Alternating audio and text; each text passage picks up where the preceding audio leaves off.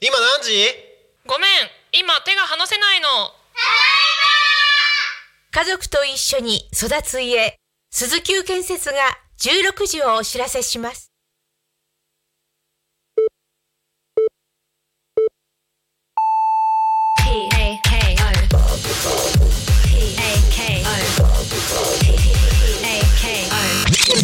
tacomin FM。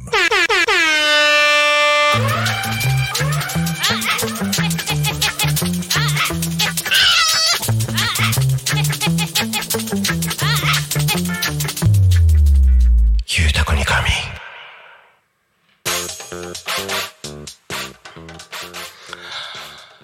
ゆうたこにかみのお時間でございます。時刻は16時になりました。お仕事お疲れ様でございます。ゆうたこにかみんのお時間でございます。お前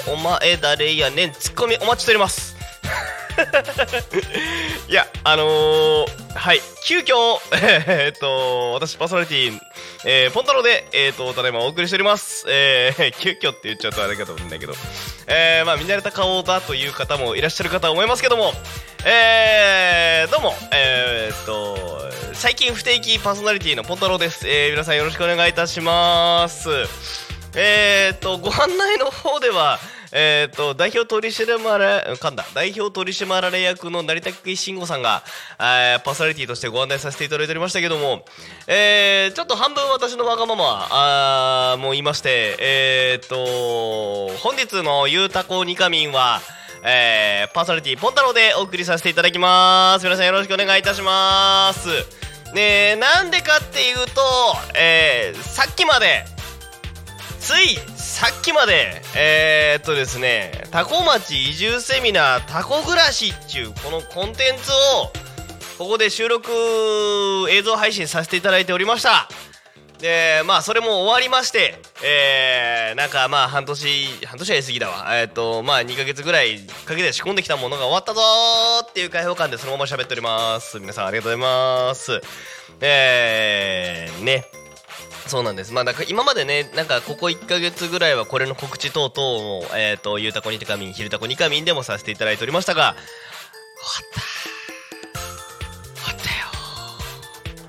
お仕事お疲れ様でーす。お疲れ様でーすって読んだけど、私も一つお仕事が終わったかなと、いうところでございまして、それで、そのままの勢いで喋らせていただいております。はい。で、改めましてパーソナリティのポンタロウです。こ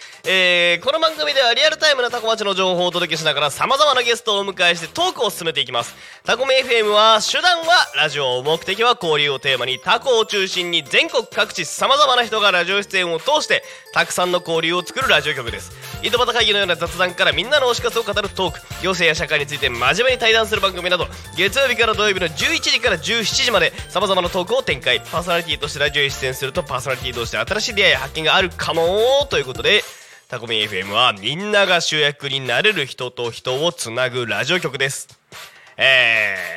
というわけでございまして、無事に、オープニング台本は今これで読み上げましたというやつですね。でいつもだったら番組半分ぐらい経って読むあたりのお話をちょっと先に言った方がいいなというのがタコミンのスタジオから見える景色の、移り変わり具合ございまして、これちょっとね、これやばいかもっていう雰囲気があるんですよ。で何かっていうとですね、もう皆さん聞きながらで結構です。天気予報のアプリを開いてください。私も今なんかさっきから怪しいなと思ってたんですけど、番組真ん中ら辺に向けて天気予報のアプリを開き確認してみたら、6時から雪マークついてるよ。番組終わる頃にはこれ降り始めてませんか、これワンチャンっていう状況になってます。やばい、雪降るかもしれません。ちゅう状況がありまして、なんで皆さんマジで気をつけてお帰りください。こっから先お帰りの皆様はですね、おそらくタイミングが悪いと路面に雪が、積もってる可能性がございます。また単純に寒いね。お家で聞いてらっしゃる皆様、灯油大丈夫ですか？大丈夫ですか？私は家にあと灯油タンク満タンが2つ、半分ぐらい使ってるのが1個なんで、まあ私は多分大丈夫。皆さんお家の灯油タンクの残量大丈夫ですか？このクソ寒い中、私は去年灯油足んなくなってやばいっつって買いに走ったら謎の中国人女性にが謎よ、明確に謎よ、夜9時ぐらいに9時は言い過ぎか、7時8時ぐらいだったかな。とりあえずでも、まあ、日が暮れてからの時間帯、周辺が真っ暗になってからの時間帯ですよ。なぜかなんだ、女性が一人で飯田さんのローソンの外でなんか寒そうにしながら立って待ってる人がいて、僕は灯油買いに行った帰りにその人を見かけて、僕もちょっと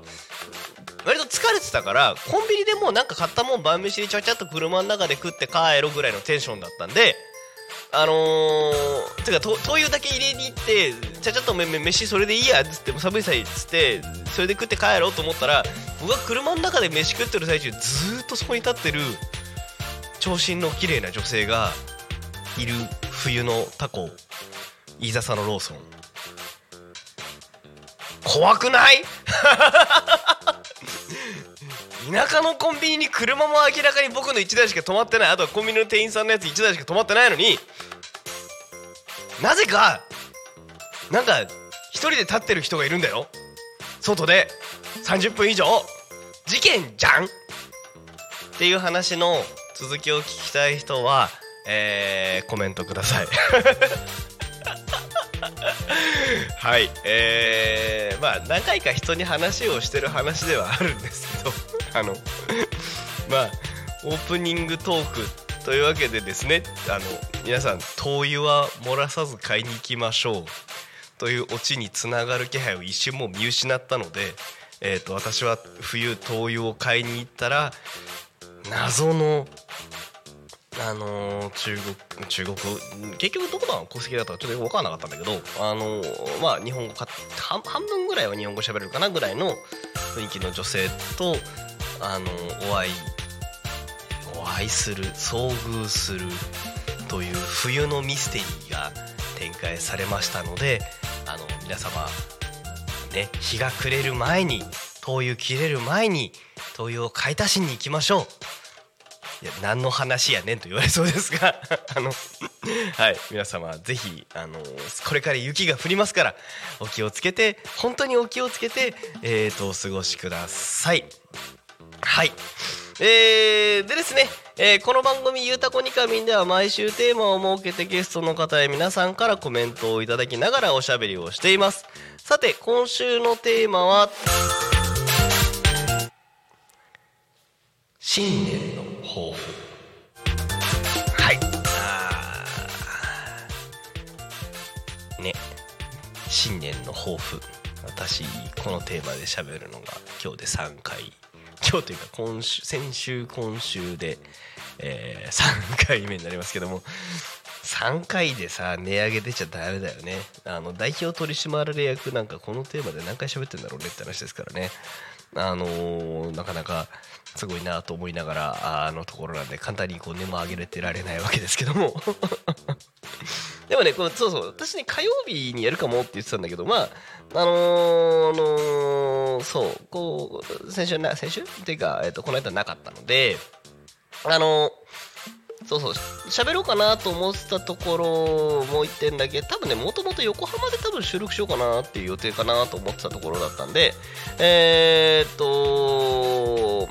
2拠点生活をする身としての新年の抱負なんかっていうものを少し喋れたらなと思っておりますが、視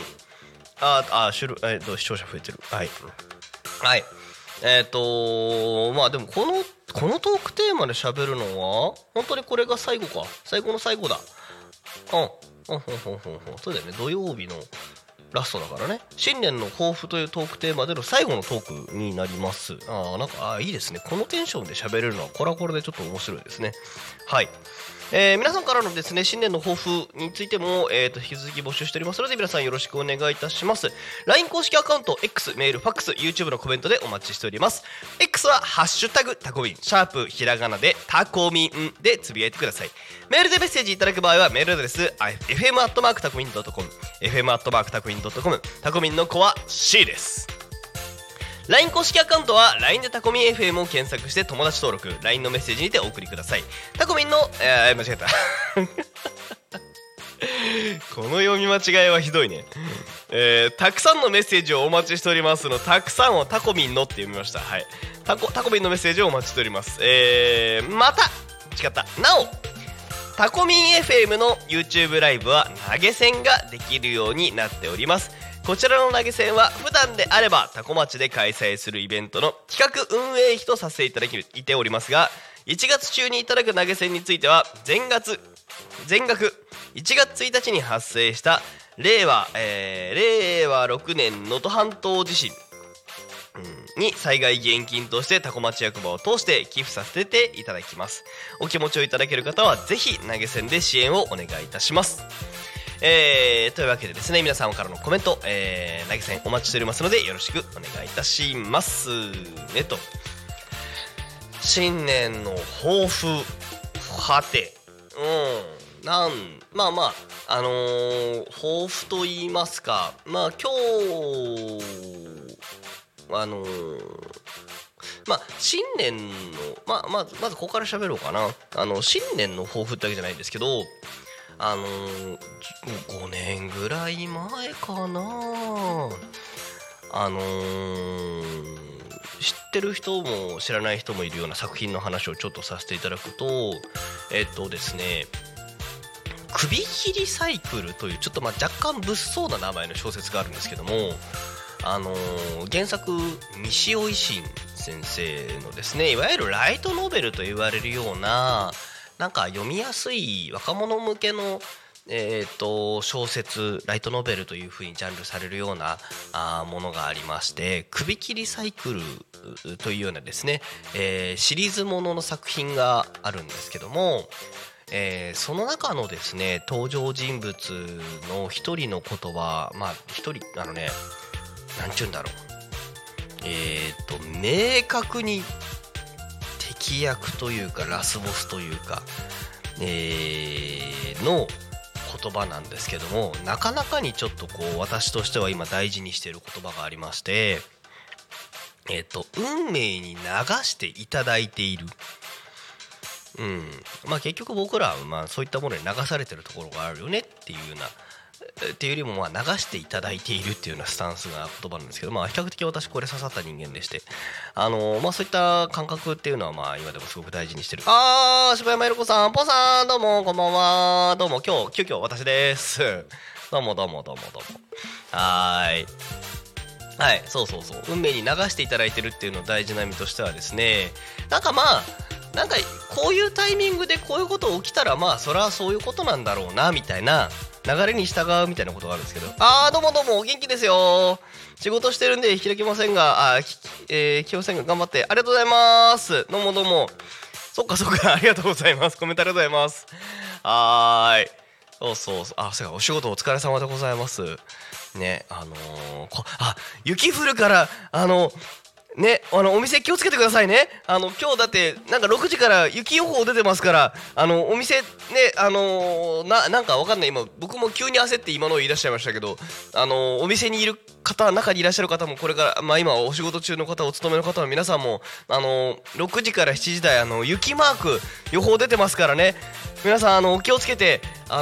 お過ごしくださいだし、お帰りくださいになるかと思いますので、であと帰り道灯油を買い忘れないようにお気をつけてくださいっていうのも間違いなくあると思いますので、私これ今日何回も灯油忘れずにって言い続けますからね今日寒いよみんな、はいお気をつけてね。はい、そうで、そう新年の抱負トピック続けますけどもはい、なんかね、な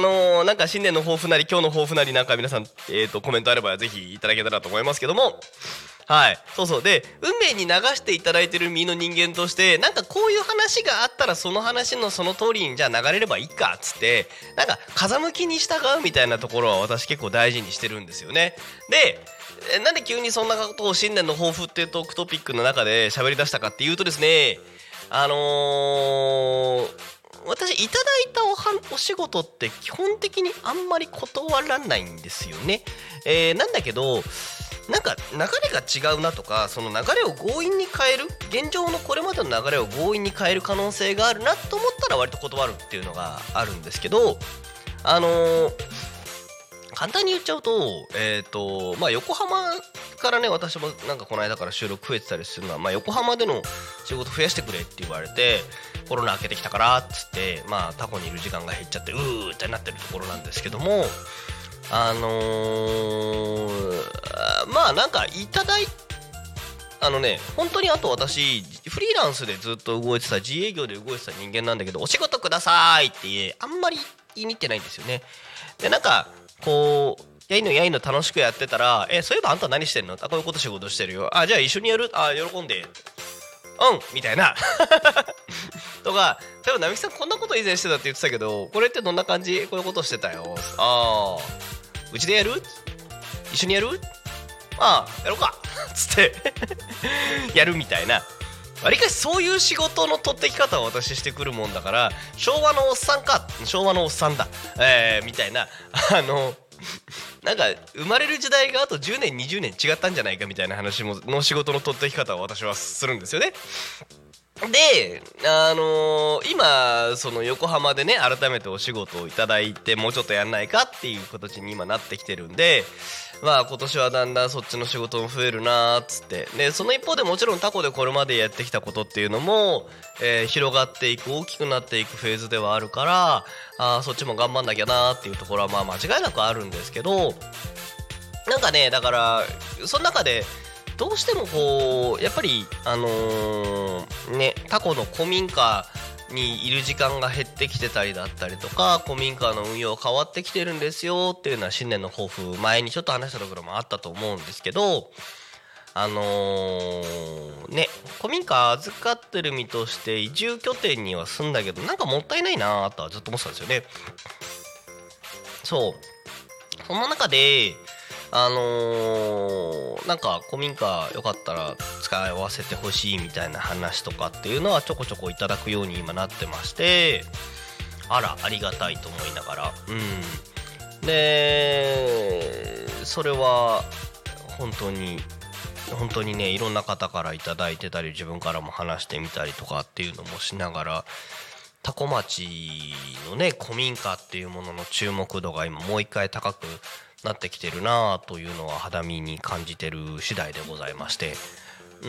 でまあ徐々にそのお預かりしてる古民家っていうものもやっぱりまあでも、拠点としてね、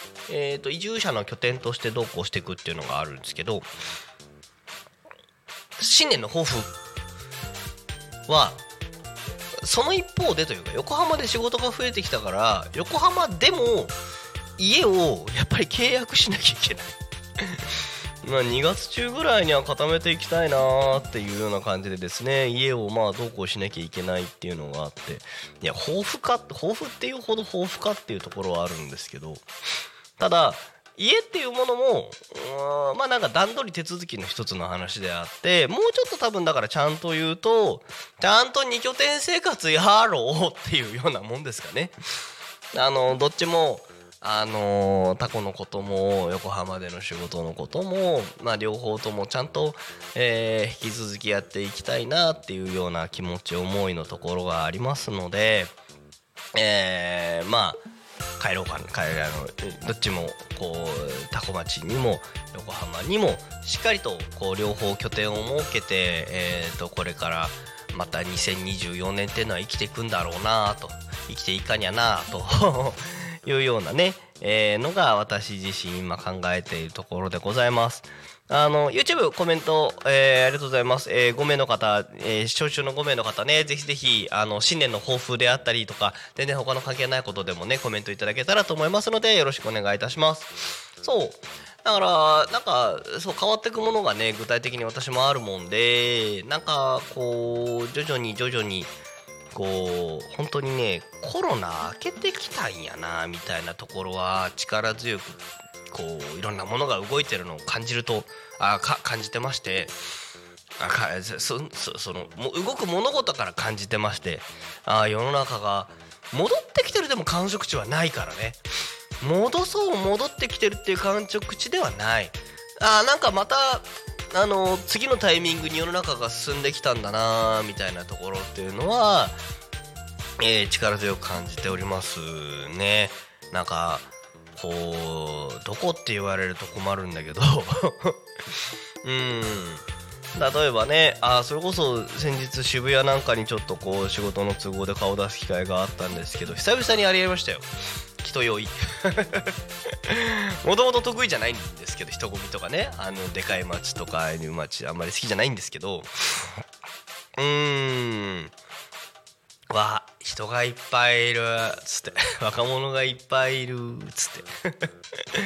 いうのをねこの間味わってきて、別にそれ私自身あんまりそれもともと好きじゃないし得意じゃないから、わーいるなーっつってなったし、電車で帰ってきてる最中にとか、電車の行き帰りですよ、どっちの時もそうでしたよ、電車の中でそこそこ寝てしまいっていう感じでございました。はい、なんかねそうこう人疲れを久々に体験してきましたね。今ねちょっと都会にいらっしゃった方からご連絡があって、3時からあられが降ってきて帰りましたっていう連絡がありました。皆様本当に今日寒いよ、ちょっとマイクから遠ざかって少し大きめの声を出しますが、みんな寒いから今日気をつけてね灯油買うんだよ、タコ町の人。電気の暖房はい、なんでしょう、お客様来ましたか、なるほど、オンラインでお客さん来たらしい、なるほど、ちょっと待ってください、私びっくりしたいや本当に来るんだって言っちゃダメですけど、来てくれた方がいる、なるほど、ちょっと入ってみよう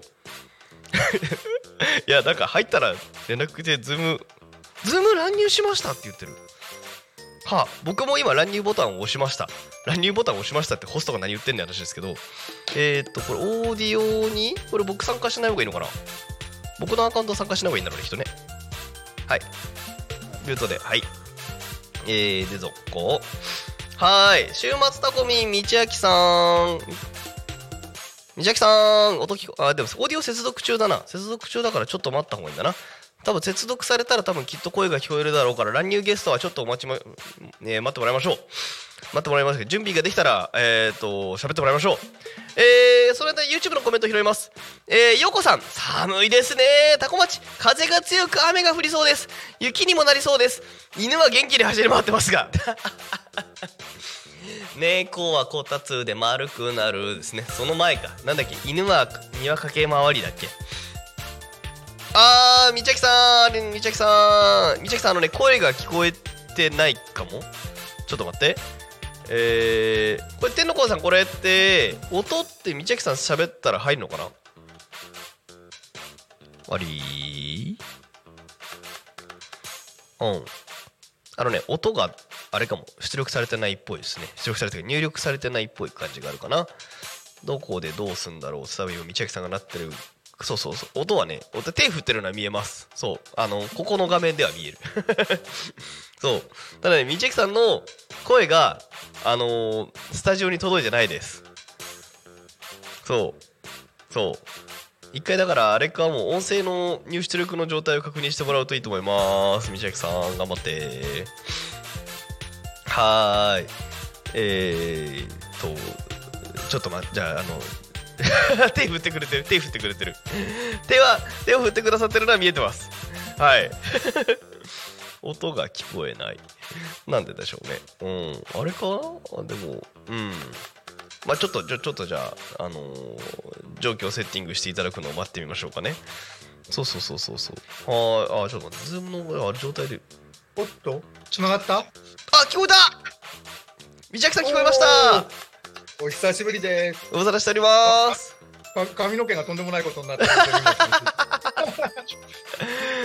も、乱入ゲストの、方、お名前お願いします。はい、週末タコミンみちあきと申します。はい、よろしくお願いします。あー、リンチクだとワンテンポずれんだね。あー、そうですね。はい、みちあきさん、早速聞いちゃうんですけど、もうなんか他のところの枠で喋ったかもしれないですけど、新年の抱負って喋りました？いや、コメントではあげたんですけどね。はい。健康でいることですね。なんで浴びるほど酒を飲みたいという新年の抱負を送りましたよ。浴びるほど酒を飲み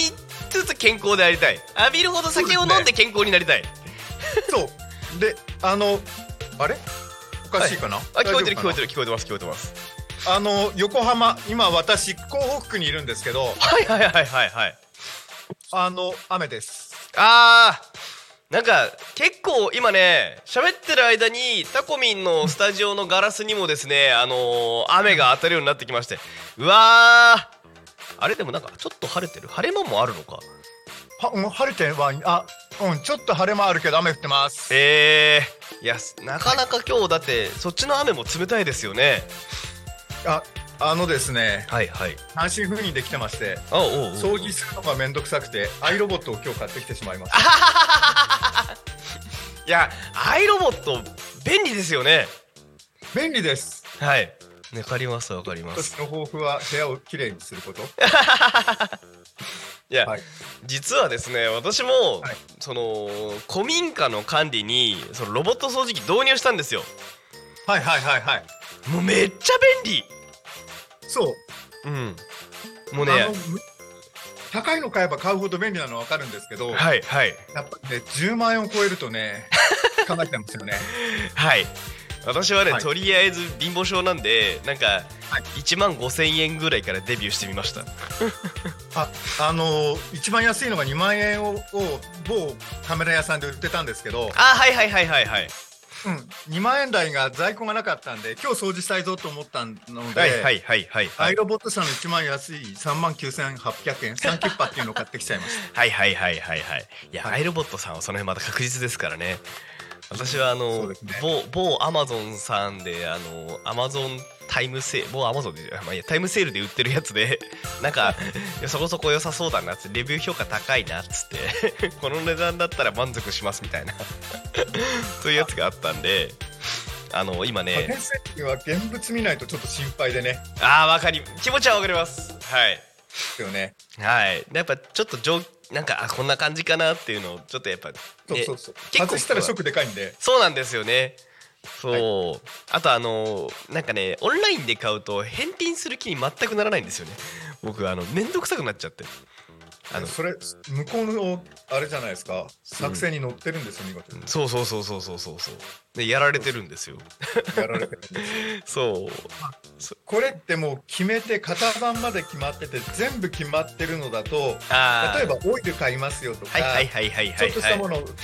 消耗品買いますよって言ったら、もうメーカーも型番決まってたら、もうネット通販で安いのをとことん探しに行くんですけど、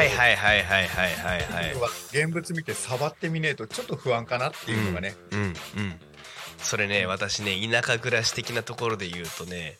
割と大手メーカーの、チェーンソーでやらかしたことがあります。はい古民家の木をね、伐採するのに、チェーンソーもほら、バッテリータイプと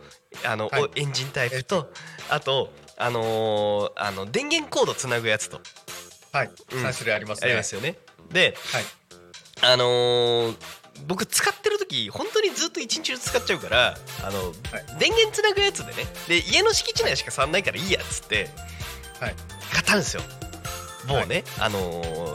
い、いや色の情報もメーカー特定されるからちょっと今回はさすがにやめようそこそこ歯の大きいやつを買ったんですよ。はい、もうね2回使うたびに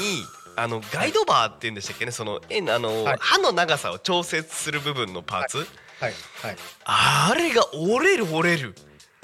え、嘘？いや嘘ってなるじゃん。しかもあれ金属の部分のパーツだから折れるわけないじゃないですか。うん、あれがしかもね1回だけだったらまあ不良品外れ引いたなじゃないですか。許せる。そうそう、2回連続同じパーツが折れたんですよ。それ使い方悪いか。あ、そう、うん、無理やりこじっちゃったりなんかすると曲がる。俺も曲げたことはありますよ。はいいやだうちにも2台あるんで、うん、私はエンジン式のですけど、うん、いや僕も自分の使い方がいけないかなと思ってこうもう一回ねこう丁寧に使ってみたりとかそういうのもやってみてたんですけど、で今まで例えばバッテリータイプとかエンジンタイプではそれなかったんですよ。はい、とか他のメーカーさんで使っててもなんかそういう事態になることが全くなかったんですね。はい、でそのメーカーのそれだけ起きたからで、しかも1回目だったら僕が悪かったですごめんなさいってなって、2回目起きたからいやちょっと待てってなってもう2回そのチェーンソーは行ったり来たりしましたよ。でもチェーンソーで切るまでもない細い枝を切るのに私デスクロソーとかセーバーソーも持ってるんですよ。あれで木の枝を落とそうと思ったら細い枝ダメですね。あーわかります？揺れちゃいますね。ブルブルブルブルっつってね。何をやってるかって言ったら自分がの手が前後に動いてるのか木の枝を切ってるのか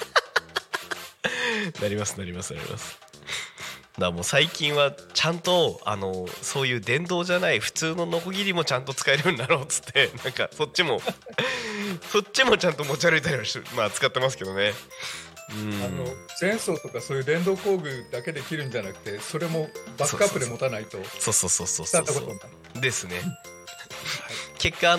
歩数がめっちゃ増えるっていう健康にじゃないそう本当にそれこそね健康にっていうところにはしては木を切るのは結果的に歩数が今めちゃめちゃ増えてるのでいいかなっていう感じですけどね。はいみさきさんありがとうございます。ちょっと、もしお時間あるようだったら番組後半も引き続きちょっとよろしくお願いいたします。はい、はいちょっとでは、お知らせの読む時間にさせていただきます。というわけで、はい、失礼します。はいどうも、はい、タコ町の気象情報をお伝えします。はいよいしょ。はいというわけでですね先ほどからもう大きな声で言い続けております。今から雪が降る予報になっているのと先ほど都内にわお今からっていうか今降ってる今スタジオから見えるこれはもはやみぞれ3時ぐらいに都内にいた人たちからみぞれで撤退しましたって連絡が来てるんだけど今このスタジオのガラスがびしゃびしゃになってるのはこれもはやみぞれ。ガラスに当たってちょっと弾けるものが見える。なんていうのかな粒のでかいものってさ当たるとさなんかニャッていくじゃん。いやすごい擬音が悪いビシャッつっていくじゃないですか。あれが見える。うわー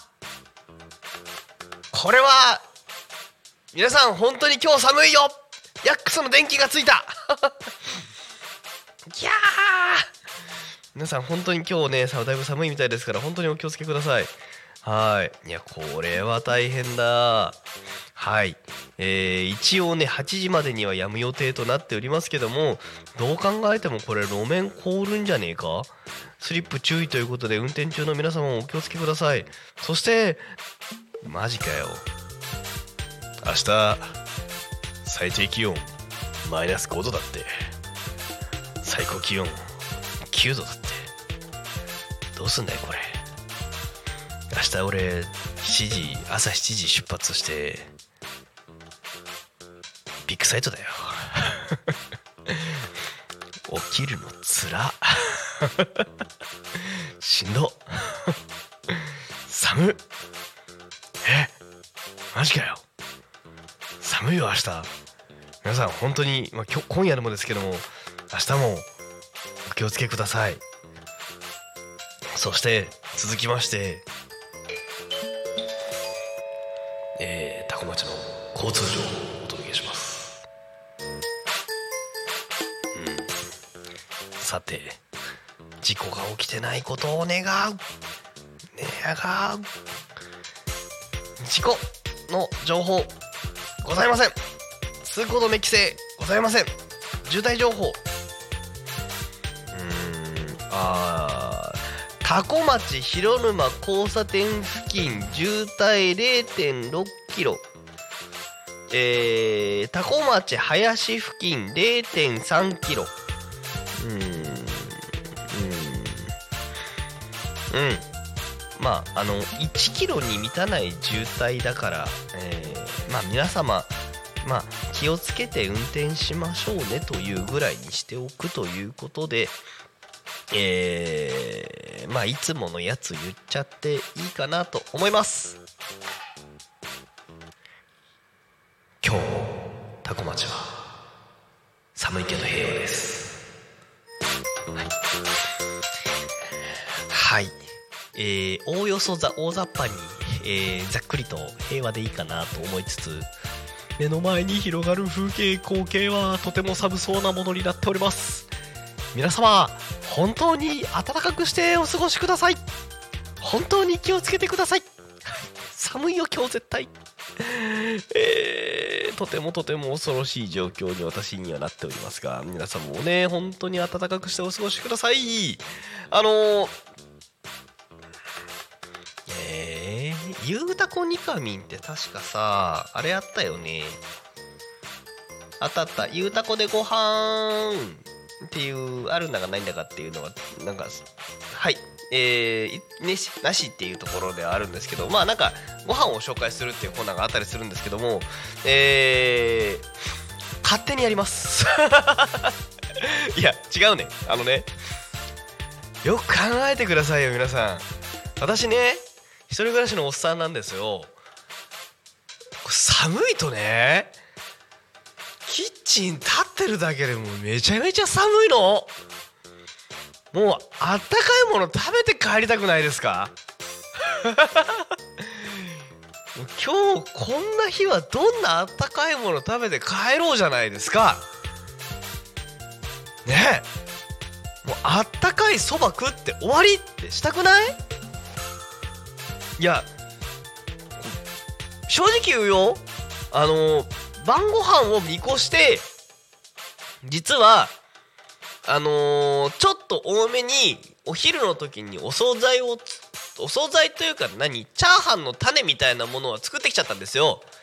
だからチャーハンの、具材になるものとしてキムチチャーハンね先日のバーベキューの時に残った豚バラチャーシューみたいなのの塊を全部さいの目に切ってそれをじっくり低温の、弱火でね中華鍋でじっくりと油を抽出して油を取り出した後肉は一回別皿に避けてそこで溜まった油にネギを2本分ぐらいドーンって投入してそこもひたすら弱火でしばらく放置でその間に今度はキムチを取り出してキムチをギュって思いっきり水分絞ってザクザクザクザクザクザクつってこの肉のさいの目と同じようなサイズに切って、でネギ油ネギ豚油の状態になったものの中にポン突っ込んでジャッジャッジャッジャッジャッジャッジャッジャッつって高温で水分飛ばして、で肉戻して、この状態で味付けしたもの塩コショウだけ、まあ言うてもキムチ入ってるから味はついてるんだけどにだそれで2人前のチャーハン分ぐらいのものは作ったので、昼はそれ半分にして1回分チャーハン作ったの。あと1人前チャーハン作れるチャーハンの種みたいなものはうちのキッチンの、フライパンの中にはもうあるんですよ。でももうそれはですね、私帰ったらもう冷凍しちゃうかな。まあなんかラップにくるんでこうなんかもうしまっちゃいます。はい。あれですね、こんな寒い日は皆さん何食べたいですか？はい、ぜひコメント等でもいただけたらと思いますけども、ちなみになんかぜひバックヤードからでも声がしてもいいかなと思いながら適当に振ってみますけども、冬この寒い日に食べたいものを皆様よかったら YouTube 等でもコメントいただけたらとも思います。はい、私は今なんだろう今何食べたいかな。鍋焼きうどん良くないですか？ふやふやの天ぷら、僕ね、あったかいそばだとかき揚げ乗せたくなるんですよ。来たーおでん、みちゃきさん先ほどありがとうございました。おでん、おでんいいな。おでんの具材何好きですか？僕は今日このテンションだとからしたっぷりの大根が食べたいです。卵は最後に黄身をスープに溶かして飲むのが好きです。そして柴山さん、ひろこさんありがとうございます。鍋焼きうどん食べたい、すき焼き食べたい、こたつでアイス食べたい。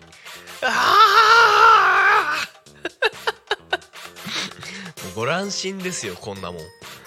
今日ってでもあれですよね、もう釜谷さん、支店さん今日もう今日やってましたっけ？土曜日の夜って閉まってましたっけ？開いてましたっけ？閉まってなかった？いやもうだってメニューに鍋焼きうどんありましたよね。この間なんか隣のじいさんがすっげえうまそうに食ってて、今日はそれが正解だったと思いながら見てたような気もしますけど、いやでも僕は今日もう鍋焼きうどんやってますって言われたらそのまま食べに行きますようん、もう本当にまだやたてますよ。やった、もう決定です、晩ご飯決定です。私の晩ご飯は釜屋支店さんで鍋焼きうどんに決まりましたやったー。はい、もういいです、何も考えません私は。はいだってもう決まったもんね。いやー、鍋焼きうどんいいですねどうしよう、そうですね、これ1ミリもスタジオ出るの遅れちゃいけないですね。スタジオの子終わったらすぐ向かいます、はい、だし割り焼酎、なるほど。おでんの私ね、お酒あんまり分解するのが得意じゃないんですよ。でもお酒の合わせがねすごい好きなんですよ。例えば日本酒、辛口の日本酒と僕はね白身魚の、お刺身はやっぱすごい合うなと思うんですよ。でもできれば、しかもそれ白身のお魚を塩でいきたいっていうね、なんか合わせは個人的にはそれはすごい趣味嗜好としてすごい理解するくせに、そもそもアルコールの分解が全然得意じゃないから全然飲めないのでも合わせるのは好きなんですよ。おでんはやっぱ焼酎ですね。なんてか熱燗、うんね、酒くさーくした香りで酔う燗をね、こうおでんに合わせていくね、いいですよね。でもね、それだったら、ね、だっておでんだったらどれでも合うじゃないですか。僕ね、ごぼう巻きとかも好きなんですよね。本当におでんだけで何杯もいけるっていうのは、あらまあようわかる話でしてね、練り物どれ食ってもいいし、でもね、僕ね、ちくわぶはちょっと許せないんだけどちくわね、ちくわ噛み締めた瞬間に出汁がジュワってなって、いや結局出汁がうまいやないかい、違うんだよ言って、ちくわだからうまいんだよつってね、食感でしか食えないなんかこう満足感ってありますからね。卵もだからまあやっぱり黄身派白身派論争は僕はやっぱりあるかなと思いますけども、だしねに黄身割ってっていうのもすごい好きですけども、あとはねやっぱはんぺんもね無性に食べたくなりますよね。そうね、はんぺん単体はなんか醤油つけて食いたくなるんですけど、おでんのはんぺんはねまたうまそうっすよね。うまいとかうまそうとかうまいんだよね。だしをしみしみにした膨らんで噛んだ瞬間にやっぱりジュワッつってくるあれでね、個人的にははんぺんはちょっとこうね皿に取り分けてちょっと置いといてちょっと冷ましたぐらいの方がねうまいなーってちょっと思うんですよね。熱々で食うのがうまいものとちょっと置いといて冷ましたぐらいの方がうまいものって、僕ちょっとおでんはあると思ってて、出汁がね、出汁の風味っていうのがちょっと冷ました方が落ち着くんですよって僕は思ってて、こうねなんか鰹節の香りがふわってするようなちょっと冷ましたぐらいのおでん、あれもうまいんですよね。うん。あとはあれ、なんでしょう。からしとさ、違ってなんでしたっけ？名古屋方面だと味噌つけますよね。あ、名古屋だっけ？ね、まあ味噌、味噌つけて食う文化が確かありましたよね。あれもうまいよね。でも味噌つけるっていうとやっぱりさ、ちょっと個人的にはこんにゃくなんですよ。でどっちでもいい、紫灰色のこんにゃくでもいいし、糸こんにゃくでもいいし、あとね個人的には昆布でもいいですね。はい、どれでもいい。でもやっぱおでんのラインナップはやっぱりどうあがいても日本酒か焼酎かっていう認識がありますけどね。で俺でも合う気はします。あ、でもね昔ワイナリーの案件なんかと関わらせていただく時に言ってたのはロゼワイン、ピンクワイン、あいつらはなんか不思議とおでんと合うやつがいるんですよ。和風のねだしとのすごい相性が良かったりするワインもあるので、あれもまあなかなか不思議な体験でしたね。わー、大粒の雨が窓に当たり続けている。雨じゃないんだろうなきっとな。いやー、おでんね、おでんいいですね。おでんなんか今年まだ食ってねえなあ。ていうかあれっすね、おでん、僕そうか、そういえばタコで純粋の飲み屋さんみたいなのにあんまり入んないから、飯の人なんですよね。飯食っちゃうからあんまり飲み屋さんに入るってことしないんだけど、おでんってそういえば食べてないかもな、今までタコで。結局コンビニおでんしか食べてないかも。そういえばないね。ないわ、今思い返してもないわ。いや、なんでそこに思い立ったかって言ったら、タコの横浜にねおでん屋さんがあるんですよ。で昔はね屋台おでんみたいなのがすごいいっぱい並んでたのがあったんですけど、そこはもう全部屋台が廃止されちゃったんじゃなくて、でもねおでん屋さんで残ってるというか、おでん屋さんが何軒かありまして、今度行ってくるかな。ね、おでん食べたい。あとそういやみちあきさんがさっき港南区にいるって言ってたっけ。最近というか、まあなんかこの移住コーディネーターっていう立場になってからすごく感じる機会というか、そういう場面に遭遇する機会がめちゃめちゃ多いんですけど、僕もねそうですけど、なんか横浜と接点がある人、タコ町率高くない？東京じゃないんですよ、埼玉じゃないんですよ、千葉は近いからあるんだけど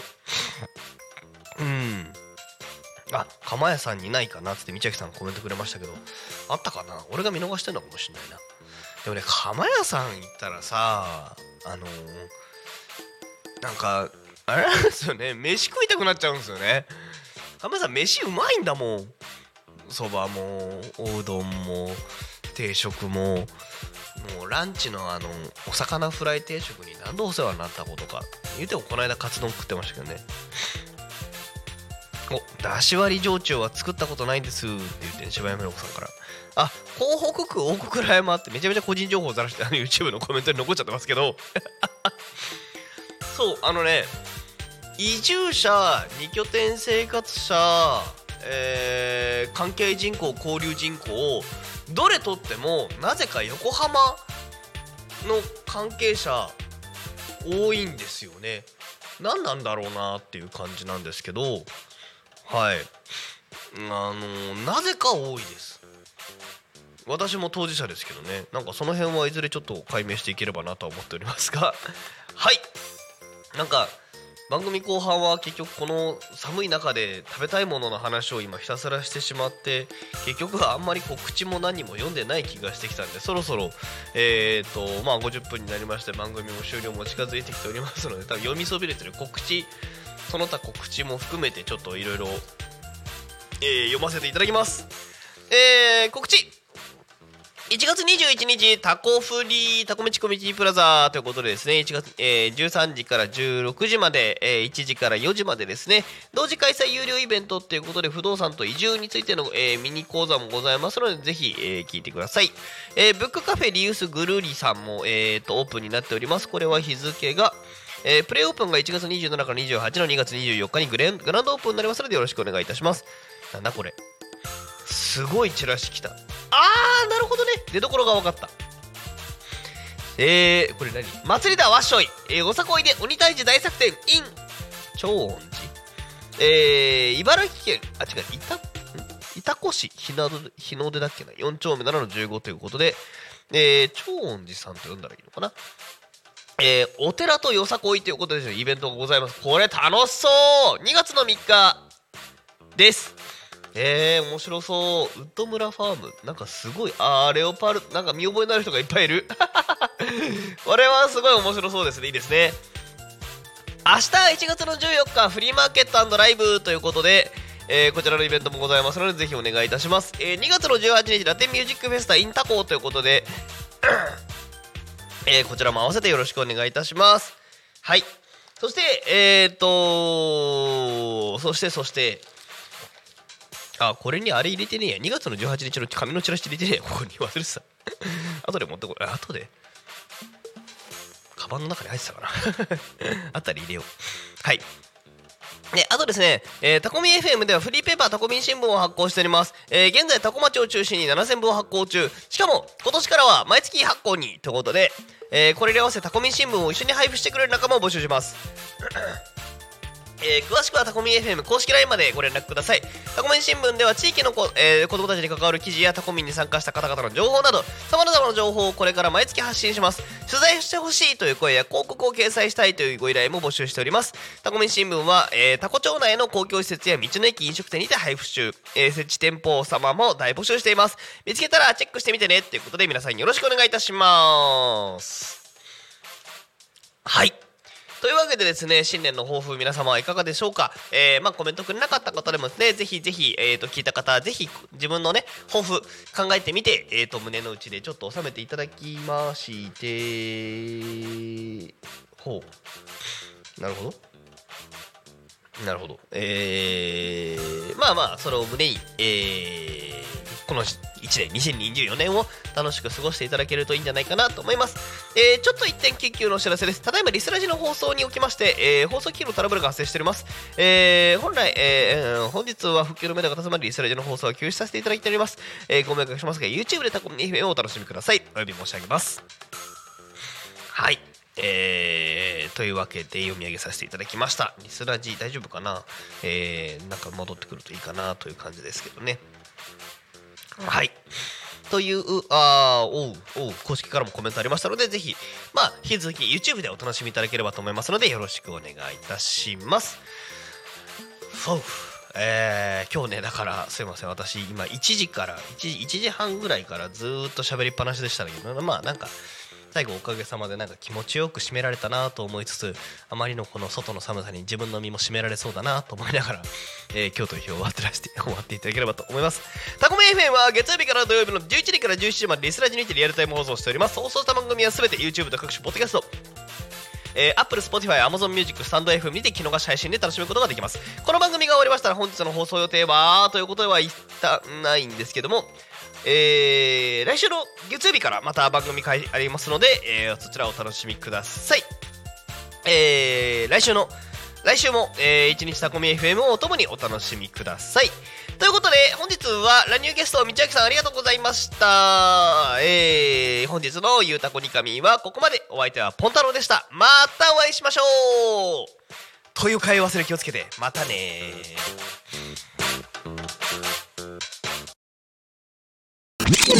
Talk Me FM